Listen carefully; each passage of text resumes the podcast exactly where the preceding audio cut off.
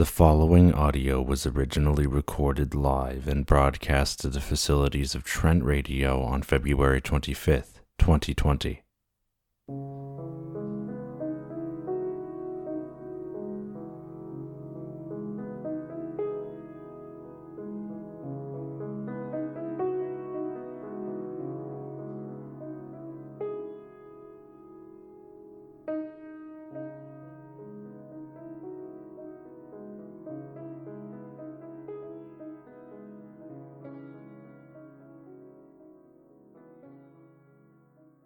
As always, I'm Justin Evangelo. This is Disenabled, the show where we enable people with physical disabilities.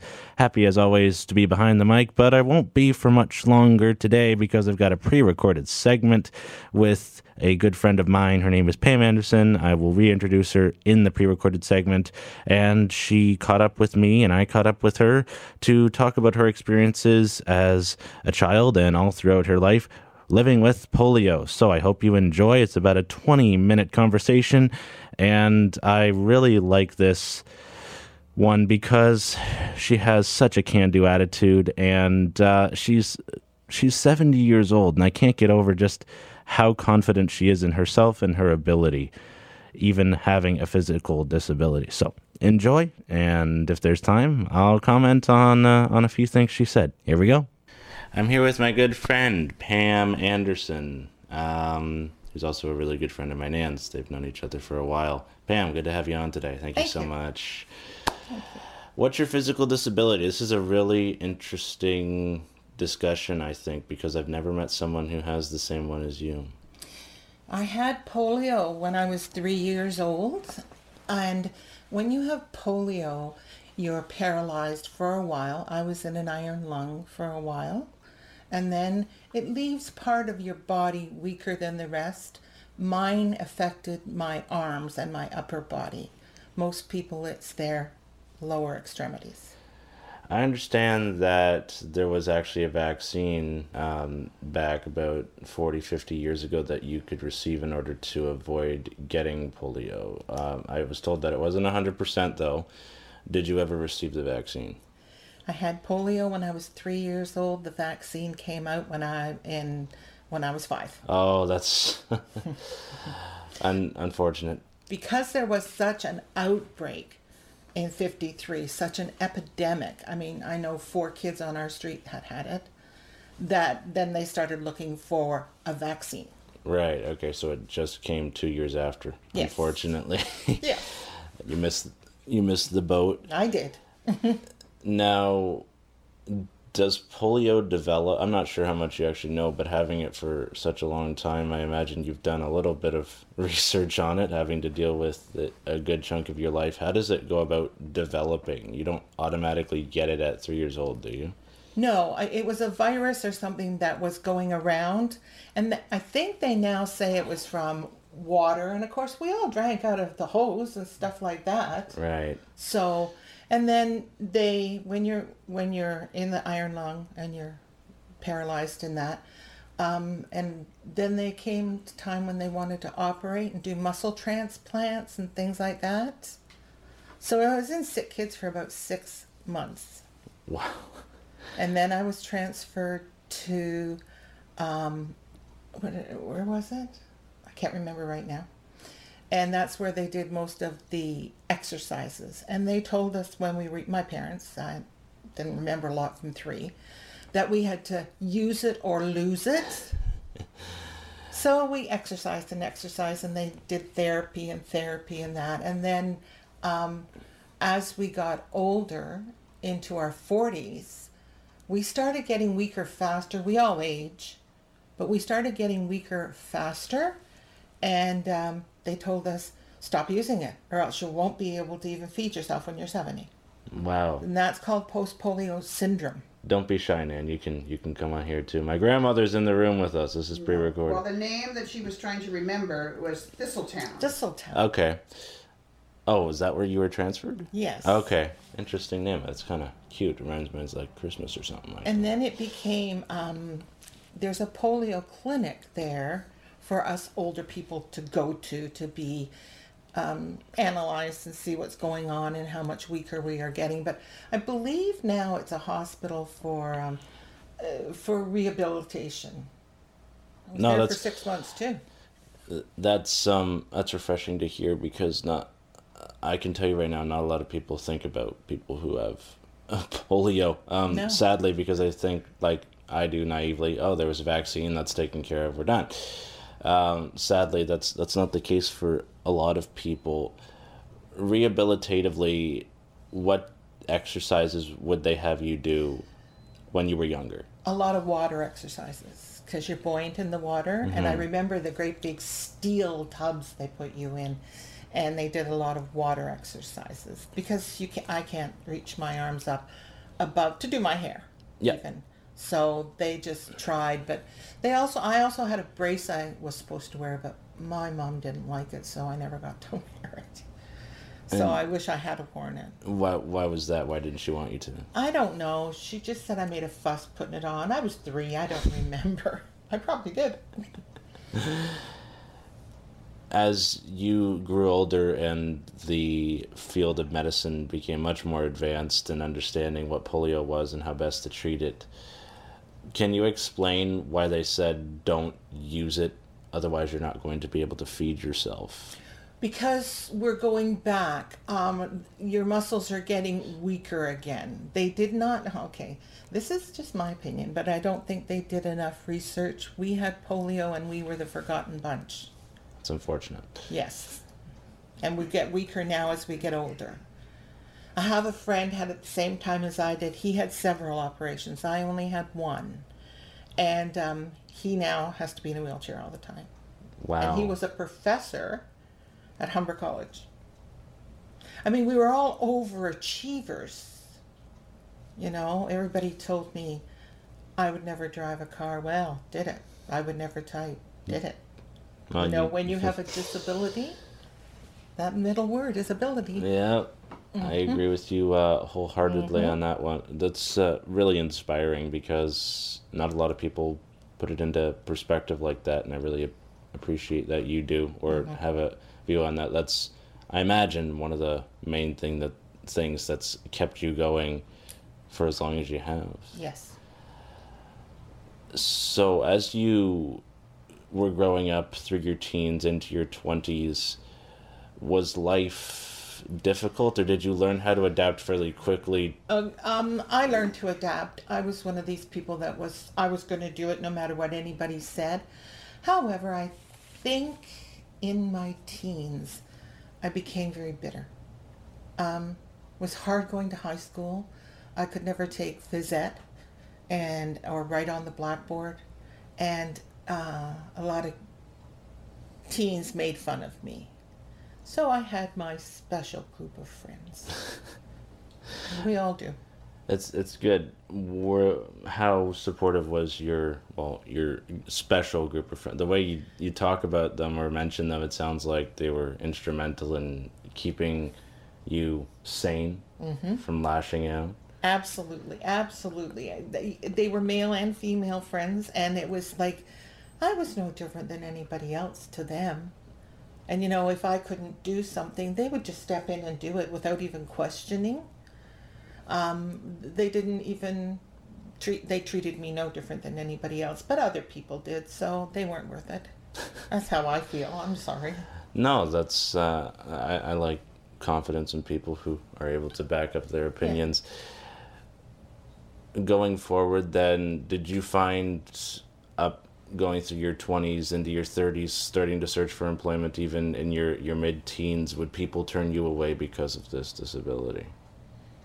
Wow, that's a tough one. I don't think they ever did. Um, I started working when I was 18 at um, Manulife, and no, I was never put. I could type, so you know, you have to be a secretary. In those days, you didn't have a lot of options, but um, I was a good secretary. I worked. My final job was working at a high school for the board of education. So no, I don't think they turned me away for that. I think most of them saw my abilities. Well, that's refreshing because a lot of employers sadly don't. I know. I do know that. Um, and if I see um, there's a coffee shop where they have a challenged young man, in there. And uh, I will. I have said to the owner, "Thank you. Thank you for giving this young man a job." You know, because a lot of employers now don't. Or if they do, there's a huge scandal in taking advantage of them by abusing them, working them unfairly, not paying them equally, and a bunch of other highly illegal and shady activity. But if all is going well there and he enjoys his job, I uh, Yes. that's that's terrific. I mean, hey, if employers are coming around to that, I find it's the smaller ones that don't take advantage, which is really yes. refreshing. Yes, and and you know we have um, a lot of abilities in different ways. This is for sure. Mm-hmm. in your everyday life when you weren't on the job what was most challenging for you get getting along as you learned to adapt to polio Okay. Um, not being able, watching my friends and that go out, and eh, my sister was one of them, ice skating and playing tennis and playing this, and I was always one who wanted to do those things that couldn't. In my everyday life now, it's getting that I can hard, well, the first shelf in my cupboard is what I can reach, and it's challenging now just doing the groceries and carrying them and things like that because it's far worse than it was. In in saying that then because the doctors told you to to watch out how much energy you exert is there different ways they specifically told you to manage your expulsion of energy down the stretch? Yes, and of course I'm not one of them to do this, but um, they want you to have rest periods where you go and you lie down for maybe half an hour or so just to conserve your strength. And I'm not one to do that. I just keep going. so you're going against doctor's advice Well, no, I did have to quit work when I was 40. okay I did that, and that was a big adjustment because you strive to work all your life, and it was just a big adjustment. But I'm okay. I adjusted. what would you do because you, as you said before we're flip-flopping back and forth between two okay. timelines that are kind of come to a head here when you were younger you saw your sister going out doing all these physical activities how would you fill your time then what would you do instead alternatively Uh-huh. I had a younger brother. He's nine years younger than me. okay So I was kind of like with him most of the time, played with him and things like that. Yes. what specifically would you do together to pass the time Oh, we play with cards and we play games and we do things like that. I have nieces and nephews that I've always done things with, like, you know, go to the fair and this and that and the other thing. Always take care of them. I have no children of my own, but I don't think I could have managed quite well. as you grow into your your 20s and 30s w- mm-hmm. did this affect your ability to find a partner in any way No. no okay I love dancing. Oh, I love it. because well like you said before it affected your your upper half not so much your lower right. Right. so it was it's it was it was by choice that you chose not to have a family or was it just one of those things? You said you didn't think you'd be able to manage but was that recommended by a medical professional or was that a, a personal choice That was a personal choice. based around the, the disability or other external factors Not based upon the disability. I have a hard time holding babies, and someone has to put the baby in my arms for me to hold them, even my little nieces and nephews now. So I would always be afraid that I might do something. if you had to give advice to others who sadly were not to receive the vaccine in time, you grew up with at least three others off of your mm-hmm. street. Mm-hmm. First of all, let me uh, let me preface this by asking: Did you guys pal around together? Yes. Okay. And the Rotary Club were absolutely the most wonderful people in the world. Every Christmas they had a great big Christmas party, and all of us were picked up. And we had a, a, a person that was assigned to us. And um, he used to drive up in this great big Cadillac, and I thought I was just the richest kid in the world. and uh, they, they were great. If we needed something, they would absolutely help. So they okay, that's that's great to see the support group. Yes. So what advice did you give each other even though you were young or did you just simply take it for granted and bounce off one another as you were learning to adapt to the disability? Um, we just used to say, yes, we can do this. There was nothing stopping us. We were going to do it. We, we were normal. We just did it. Um, the one friend, he used to play hockey. And I mean, he's had six operations on his legs. I only had one operation. Wow. Yeah, he used to he used to be the goalie. That was the best job for him.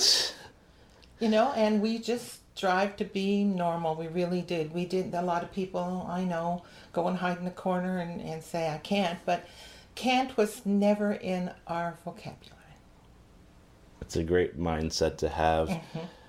Was there a particularly instrumental family member or a, a, a group of family members who encouraged you to keep that mindset throughout your the entirety of your life? My father.